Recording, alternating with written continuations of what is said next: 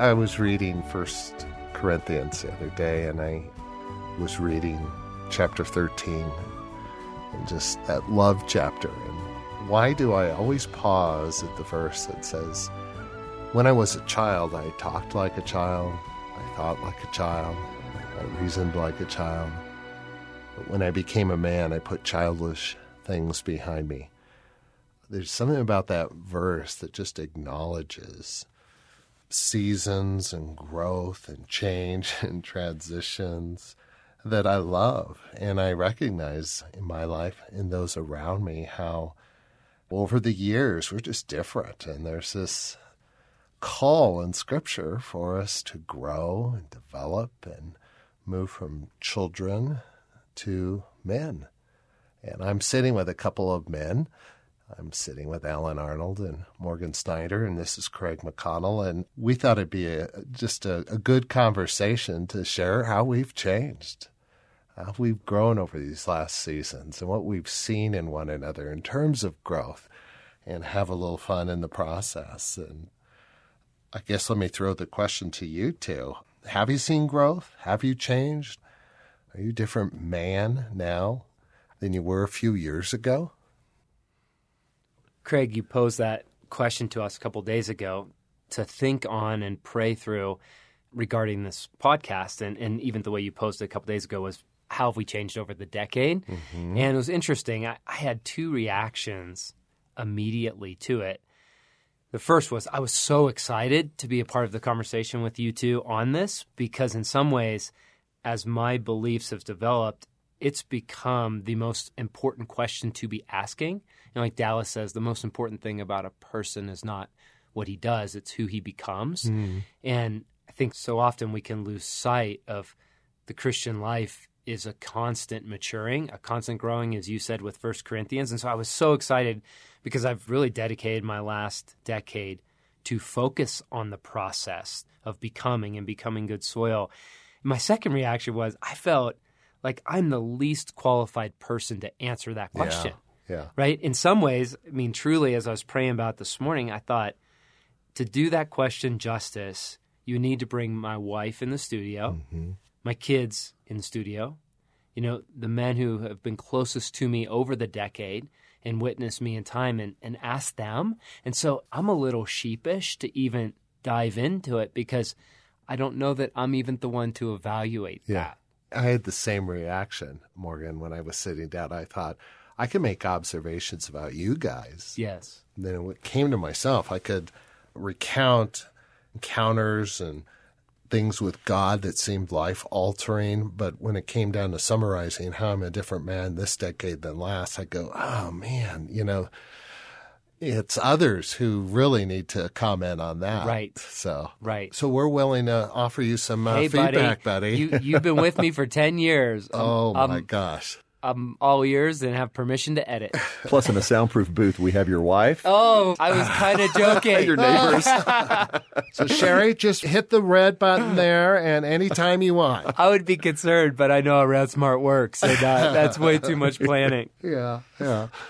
But what would you say, Morgan, just from your own perspective? Yeah. You know, it was interesting. As I prayed about it, I realized the last decade of my life overlapped with the beginning of the season of having children. Joshua's ten years old now. Mm-hmm. And so it's a very poignant season of my life to mm-hmm. evaluate.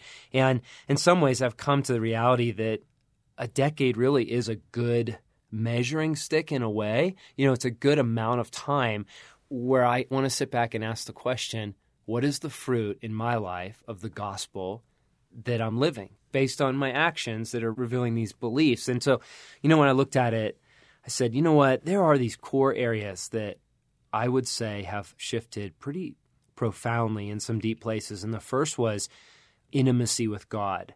I think that a decade ago, I would have been mostly in the posture of living for God, but not really living like with God. A true union with him, a true life, the term I would use is a secret life. Hmm. What I was looking at now, Craig and Ellen, and realizing, boy, through partnership with God, we've cultivated a secret life, an inner life that is a union that is still a mess and still has so much growth, but it is so different to live from that relationship as this hour-by-hour source of life mm. than just a set of principles and trying to be a good man, but so much of it lives in self-determination. Yeah. Mm-hmm. Morgan, that's great that you said that, because one of my observations about you is on that very thing. You say the last decade, but what was the catalyst, the impetus for this change from principles and kind of uh, going after life and trying to apply truths and so on and so forth to this intimacy with God? Mm-hmm. Is it just a natural result of uh, getting older over time, or were there key events and things? You mentioned marriage, children. Craig, it's a good question. I think most of it, I would say, comes out of pain mm-hmm. and desire. Right. You know, really for me, it's that transition from the late twenties into the early thirties was the kind of a decade ago. And it was that major shift of going into marriage and young career, young kids, you know, where your life matters to other people. And so all of a sudden, in some ways, there's this crucible where I couldn't live as sloppy, mm-hmm. even in my spiritual life. And so it was out of a desperate need for more life. It was almost like out of needing an upgrade, a bigger portion of God. And then it was a decade of, you know, trial and error and mm-hmm. training and figuring it out, you know, sitting under mentors like Richard Foster and Dallas Willard and Ransomed Heart, of course, where we practice these life-giving mm-hmm. disciplines. And so I would say it was out of the pain mm-hmm. and the longing for more, and being honest with, you know, one of the questions you asked me years ago in that process of, what do you think your effect is on people? Mm-hmm. And then you kind of segued into the reality that how we relate with others is truly the greatest indicator, the mm-hmm. most helpful indicator of our spiritual maturity. And it was pretty convicting, because I realized publicly to people at a distance, I can have a mostly good effect. And yet, mm-hmm. as you got to the closer circles, I realized the pain, my drivenness and my achievement, my focusing on outcomes, the pain it would cause my wife and my kids and my close friends. So that process of being honest with life isn't working. Mm. I need a bigger gospel, and yeah. I need more yeah. of my heart back. Yeah. One of the things I've seen, Morgan, that was huge, and you refer to it under kind of the, the general term pain, was when your brother Lance died, there was something about his death and all that drew you into, required of you, all that that meant to you. It felt like that was such a, a sobering yes. event. And there were other painful things that you've shared in other stories and other places that surrounded that time. But it seemed like so many of your externals falling apart brought you to, I don't know if sobriety is the right word, but a turn inward. Yes. That was new. Yes. And just a recognition that uh, as successful as your story has been with being class presidents and always looked to as leader, your own personal view of being Atlas and having to bear this weight, that none of that was working. Yes. If I was to account for what have you seen in Morgan's life that's been crucial to his growth, maturity, his walk with Christ, it has been the pain. Yes. That kind of forced you to look inward, because outwardly you were doing pretty good and it wasn't good enough. Well said, because the gospel I was living, though it was a productive gospel, it was still deeply rooted out of an orphan spirit and mm. a gospel without sonship, right? And so what you're describing, that suffering and that inward looking caused me to deal with the reality of I'm still trying to be the strongest man in my world, that self-sufficiency is still a god. And the decade was one of saying, is there an alternative? And that's, you know, the beautiful holy story of becoming a son. And out of the place of sonship, this whole new reality being birthed, right? Yes. Yeah. And so you're right, Craig. I think from that place of sonship, which has been just the reality of the transformation over the last decade, I even see these other categories that have emerged to really stand out. For example, the category of self-care. Hmm. I mean, I would say self-care was non-existent ten mm. years ago when I had little kids mm. and I was working so hard as an event director at Ransomed Heart to come through for so many people, always up, always on. And self-care wasn't a category. I think there was a lot of roots of shame, a lot of roots of self-hatred. And over the decade, as God has allowed me to grow in sonship and to break off that self-hatred and that shame, I've learned, like Parker Palmer says, that self-care is actually never a selfish act. It's simply good stewardship of the mm. only thing that I have, the gift that I have to bring and offer others. And so it's little shifts externally, but internally, mm-hmm. it's a radical shift to learn how to care for myself right. and let God tend to my soul so that I can be well in a way that is more accessible to God and therefore more loving to the people around me. So, Morgan, how does that look, though, when you have two young kids, right. a wife, full-time job? Right. You love to write, so there's writing that you do in yes. addition to that. How do you take care of yourself well and make that a priority and still feel like you can do everything else you need to do yes. in your world? Man, it's a great question. And in that decade, I'm still in it, you know.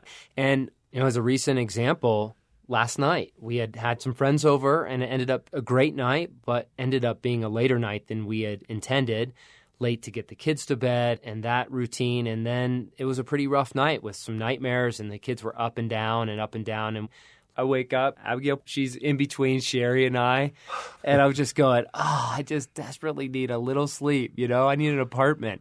And, and uh, no, you don't. Yeah? You know, okay. So I'm still in the throes of it in lots of ways because the beliefs have changed, that my heart matters to God, that time is yes. valuable to Him. An example of going to bed earlier last night, so that I did get more rest, mm-hmm. so I could get up early this morning. And I'm in my basement, and I'm praying, and I'm worshiping in my little secret place with this little floor heater. And it's like, it's not the hours that I'd love to have, but right. this morning it was thirty minutes, and then it got cut off because Sherry came down the stairs saying, hey, I need help. I know it's my morning to take the kids to school, but the kids still need help with their spelling. And I was good because I had actually tended to my heart compared to kind of thinking, not believing that there isn't life in that discipline. And yes. so just not doing it. Yeah. So just a little example, and, and carving out time for a workout, you know, later today, that there's so many demands on my time today that that's a little irrational unless you believe right. that getting outdoors on a trail today is essential for a lifestyle that's rooted in intimacy with God. So those are just a few small examples from today. That's you so know, good. Is today our workout day? I, whoa, whoa, whoa. Is well, today you're, upper body or lower you're body? You're wearing your spandex, so we better well, work out. I, yeah, I'm thinking upper body today. Morgan, one of my observations was this in the same area. I mean, I just affirming what you're saying about self-care. And listeners, you need to be aware of when I see Morgan in flip-flops, I know. I know this is a different man. Oh, now, my. He wears his flip-flops and the wrong toes, and he's not totally there yet. But you used to be, Morgan, a man who lived with a drivenness that if the continuum was one to five, you were pretty much at five or close to it all the time. Mm-hmm. I mean, it's just stunning that how busy and active and driven you were. And you saw that, and then you intentionally kind of put that at the top of your list of things to take to Christ and just say, Jesus, work here. And you're living at twos and threes consistently in ways that just ten years ago wasn't even a category. Mm. Well, a great example that I saw you do this with, Morgan, is at the intensive last year. Mm-hmm. And so you're at the intensive. There was a situation that came up with a person there where I felt like, man, as the leader of the intensive, I've got to get Morgan involved in this. Yes. It's like he would want to know. He may need to be the guy who makes some decision or takes an action. And so I found you. I went up to yeah. your cabin. It was late at night. And you were in there with another friend just talking and enjoying a conversation. And I can remember coming up, knocking on the door, short of breath. Morgan, here's what's going on, and what should we do? And the ball's in your court. What do you want to do? And a driven man, or a man who feels like he's the Lone Ranger decision maker, would have immediately gotten sucked into that. Yes. Let me solve it. Here, I'll take action. Where's the situation happening? And I loved how you just remained totally calm, mm. totally true to who you were. And you just said, I don't really know if this does need my attention. It may be it just needs God. You said, why don't we pray and see what God mm-hmm. says? And I remember everything in me was, let's do something. Yes. And you were the calm. You didn't kick it up to a five and become productive. You were the calm in the center of everything that just said, let's pray. Let's ask God. And in that situation, the decision was, yeah, I feel like God's saying, this isn't really me. Yes. But why don't we get this other person to mm-hmm. go talk to them because of their experience? It was an amazing decision because that's just what this other person needed. Was not you, but was God and this other man that we mm-hmm. brought in. And I think that just showed a depth and a maturity. I think you would have handled that probably differently yes. ten years ago. Yes. Yep. But it's so good to get feedback because as you guys are sharing those stories, I'm going, really? Like, really, really? Because something in me knows it's true. I do see fruit. I feel the life of flip-flops in a way where I was just appalled by guys that would wear them a decade hey, ago, right? Hey, come but on. I always have a special place for you. But honestly, I felt like, Craig, the scale you give, one to five, and I always had it pegged at five or six, I feel like, well, maybe I'm at a four point seven five now, right? Yeah. Emotionally, internally, you feel like, really, I've grown that much? Because you constantly see where you haven't grown. But the yeah. truth is, I've grown to a point where I'm so dissatisfied with a five that I can't even get it in that gear as much. So what I just want to say is thank you for the feedback because you need other eyes because it's so easy to be the biggest critic yes. of yourself. And while there's lots to grow in, God has done some things. Yeah. You know, it's interesting, Morgan, when you use the term self-care, it's only a person who's driven and kind of high-intensity, performance-oriented, get it done, much is expected of me, who would view being still, finding God, hmm. and developing an internal life and mm-hmm. that secret communion with God. It would only be that person that calls it self-care. It's actually just walking with God. It's like just spiritual depth and intimacy, isn't it? Do you know what I'm saying? That you know, the driven guy feels like it's selfish and what place does this have right. because it doesn't seem productive. Oh, right. What you're saying, I do receive it as true. And just as a intense person, I'm just aware of like how much heroism it takes, you know, to, like you said, it feels radical. I mean, last night had some friends over and I know Sherry wants to process after that, but I kind of spent all yeah. my currency and I just knew I'd be doing it out of striving. And instead, I just said, Sher, I'd love to talk about tonight some other time. And instead, fifteen minutes, I made a fire and just sat and just looked at the fire and enjoyed that stillness. Mm-hmm. But you're right, Craig. Mm-hmm. That should be part of simply walking with God, but just to name for a driven person yes, that yes. there's a severe battle against believing that value. Yeah, yeah. You put into words what I was trying to say is that it's simply caring about your heart, mm-hmm. really, mm-hmm. and that's the centrality of everything. Yes. Another thing that I saw in you, which I really savored, was when you went on your sabbatical a few mm-hmm. months ago, before you left, we had a conversation, and I know you love books mm-hmm. and I know you love to read and biographies especially. So we were having a conversation on, well, what are you bringing? You're going to yes. have a couple of weeks away from civilization in a setting where you could devour several books. Yes.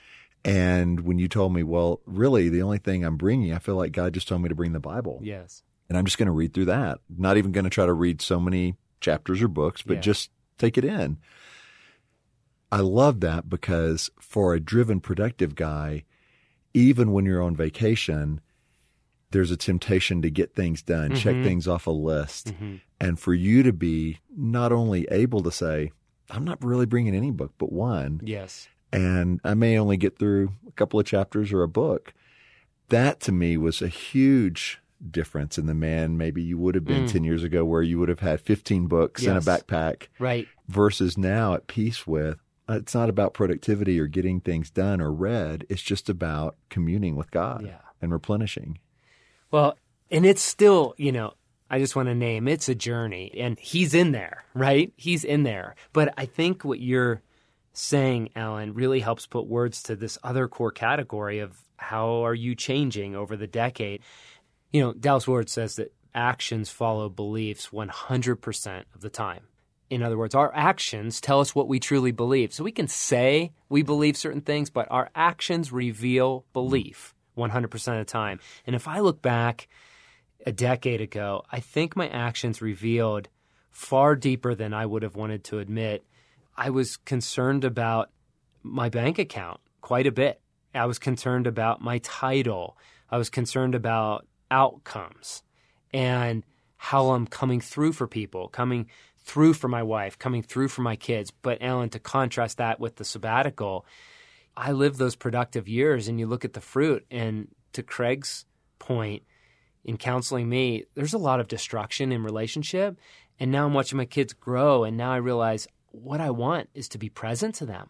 And so this sabbatical, like, who gets that? What a gift. I don't want to tank it by those measuring sticks. What I want is to seize the moment. And this moment, it's intimacy with God. It's intimacy with my wife and my kids. You can't get that back. And if God is a generous father, I want to roll the dice and see, is it possible to unplug from technology for several weeks? Is it possible to go back to your first love, the scriptures that are supposed to be an exciting kingdom story that we're swept up into, when so often we just treat it like it's a chore? And I didn't know the answers to that, but I wanted to roll the dice and try it on. So there was enough shift of the beliefs to have enough of the actions to say, I want to give this a try. So I do think, just naming, there has been this shift in the decade of moving from, as a man, all these other things having my report card, to kind of extracting it increasingly and giving that to God the Father. That's good. Yeah. Morgan, what else do you have to that question? How have you changed this decade? You know, one big category that came up was joy and mm. play. I mean, when I look back a decade ago, I was accomplishing a lot for God and doing good things, but I was not a joyful person. I mean, just contrast. So this morning, you know, I'm tired because of last night, getting in some time with God, but then Sherry kind of interrupts it and asks for my help, and now I'm in the kitchen on her turf doing spelling words with my kids. But I ended up like making it a really playful game, and I'm cracking up the kids and my wife with these sentences on these spelling words. And Sherry just turned to me and she said, "You're funny, and I love being with you." And I actually was caught off guard because I didn't feel funny. I felt like kind of irritated for doing it, but I wasn't trying to manufacture something. Yeah. I was actually being the person that I felt mm-hmm. inside. And I realized I've become a more joyful mm-hmm. person. I pursue joy. I seek joy, try to arrange for joy, try to bring joy to friends. And that is just a new category, to value it, to value joy, to value play as essential elements to the Christian life. And its fruit is just so profound, mm. particularly in my marriage. Mm. But I was not a playful person. I was not a joyful person. Mm. And now that's another big category. So if I brought my fart machine to the Christmas oh, Eve dinner, goodness. You would enter in a little more than you did twelve years ago? Let's be honest. That was one of the highlights of your life as a prankster. That night. Okay, I got to tell the story. Christmas Eve, Craig shows up at my house with his grown daughters. I was invited. What do you mean shows oh, okay. up? Okay. Tell the story him. Right. Well, whose story is it? Well, I will see. Okay. So Craig shows up. His daughters are looking lovely. My wife is there, and Craig's wife is there, and we're circled around welcoming them to the magic of Christmas mm. when? Well, I took a few moments in the uh, beginning to place a fart machine strategically in your area and waiting for the right moment. And the right moment was after the Christmas carols and the profound telling of the Christmas story and just the deep joy being together and celebrating this magical moment. I hit the remote on the fart machine and Can I share your response? Oh, you bet, because I had never seen a fart machine, wasn't aware it was planted this in my house. This is the unplayful Morgan of many years ago. So I hit the fart machine, and it does what it does. And Morgan immediately throws Sherry under the bus, saying, that wasn't me. It was Sherry. We're in this holy circle, and someone rips this big-ass fart, like, right next to me. And I look at my wife, and I know it wasn't me. Everyone's looking at Morgan. Everyone's looking at me, and I'm looking at her going, what'd you just do? I just, well, I was blown away. There you go. Yeah. So, yeah. So you're a different man now. You'd uh-huh. enter in. Oh, my goodness. Well, now we have our own fart machine. We take it with us on every family trip. Oh. But a great example where, yeah, it's perfect, Greg. We're now on the bearer of the fart machine. But there is so much joy to be had. We fight battles, and it is epic, and there's a heroic role, and there are casualties left and right. And like you alluded to, Craig, with my brother and others this decade, no doubt there are casualties. But the joy of God is our strength. And in this decade, I'm actually beginning to believe it and live it and bask in the fruit of it. Mm. Morgan, talk about when you look ahead, if this is the beginning for you of the next ten years. Yes. Do you have a hint at some of the things God is stirring in you, some of the new frontier for the decade that's coming? One way to approach that question, I think, this decade, more than any time in my life, has created the worldview at the core of my belief system that I've become a lifetime disciple. And so I am committed to becoming an apprentice of Jesus, you know, as Dallas is yeah. learning to live as he would live if he were living my life. Yeah.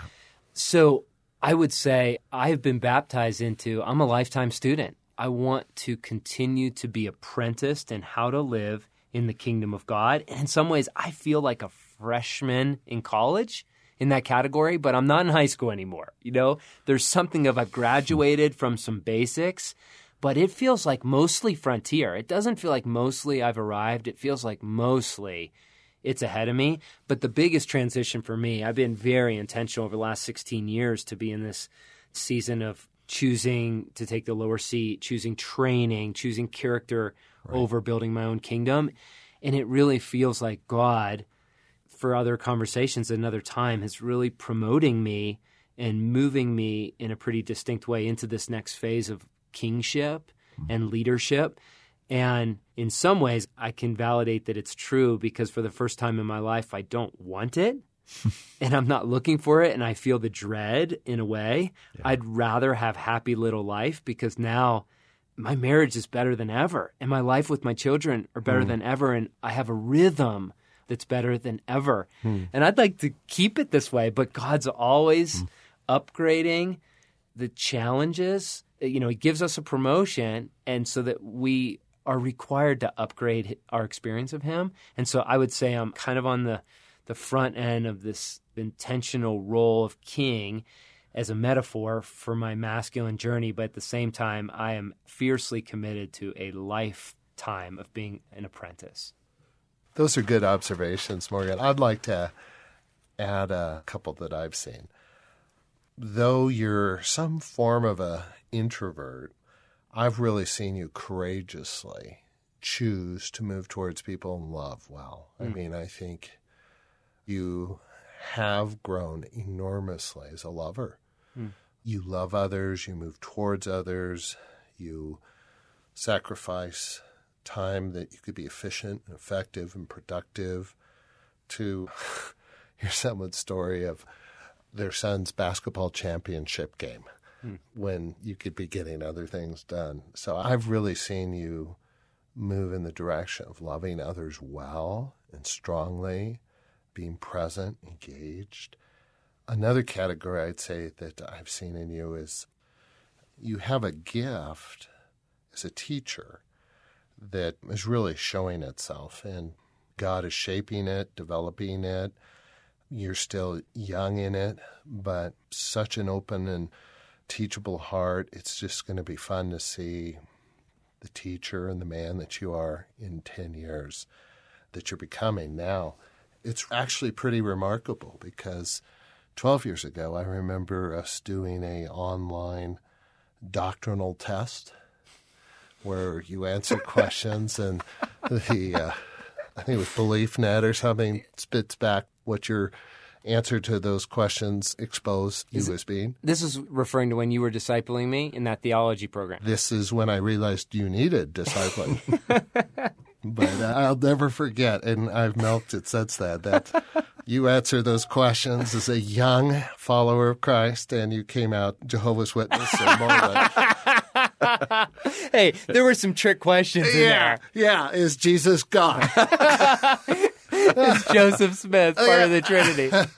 But seriously, Morgan, you've got a gift that is just starting to blossom, and that's a big change. You've gone from a sergeant to now a major, and as you alluded to or as you spoke, that you're becoming, you are a king, and you have the gifts that a king needs to be a good king. And it's just, you're a different man. And in fact, listeners, if you want to know how different he is, you need to go to the Band of Brothers video and just look at us. That was, what, twelve years oh, ago? Oh, my goodness. I look at you and I like go, who's years. Sasquatch? Who is that sitting on the couch? Oh, my goodness. Another lifetime. Yeah. When we look at that now, how do you feel? It's like, oh, my. Right. Geez. You realize there was a lot of water under the bridge. Is that only ten years oh, ago? Oh, my goodness. It's hopeful. It's hopeful to see how much God does in a season. And, Craig, I really, I really appreciate those words. Mm. I take them to heart. I need them. Mm-hmm. And they're like food, so thank you. And I think even in closing, to react to that is, while I do receive all that is true, I'm just aware in this conversation of how much I still want to grow and mature, all the not yet.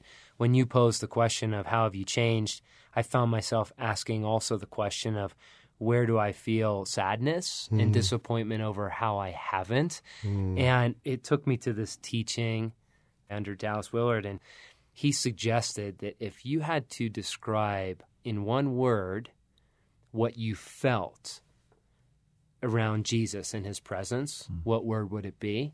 And he used the word relaxed. Mm. And that word has really penetrated my wow. soul, because in all the positive things we've talked about in this really precious time for me, in my story and my growth, I think when people experience me, they experience lots of good things a lot of the time, and yet the word relaxed, I think, would be rarely associated with me, at least not to the degree that I long to be. And so I receive all that you guys have shared with me this morning to encourage me, and then I also I just choose to land in the place of I want more. I want more. I want to be a more whole man a decade from now, and I look forward to getting back in the studio and having that conversation. So good. Well put. Well put. This has been the Ransomed Heart Podcast. Just enjoyed being with you guys, Alan and Morgan. And we're signing off now, and hope that you continue to listen, and that these podcasts, as well as all the other resources of Ransomed Heart, just really encourage and stimulate your love for God, your passion for Him, your desire to grow, walk with Him. And to get a good overview of all that we have, go to ransom heart dot com. Check it out. We've got things that will really help you, encourage you in your walk with Christ.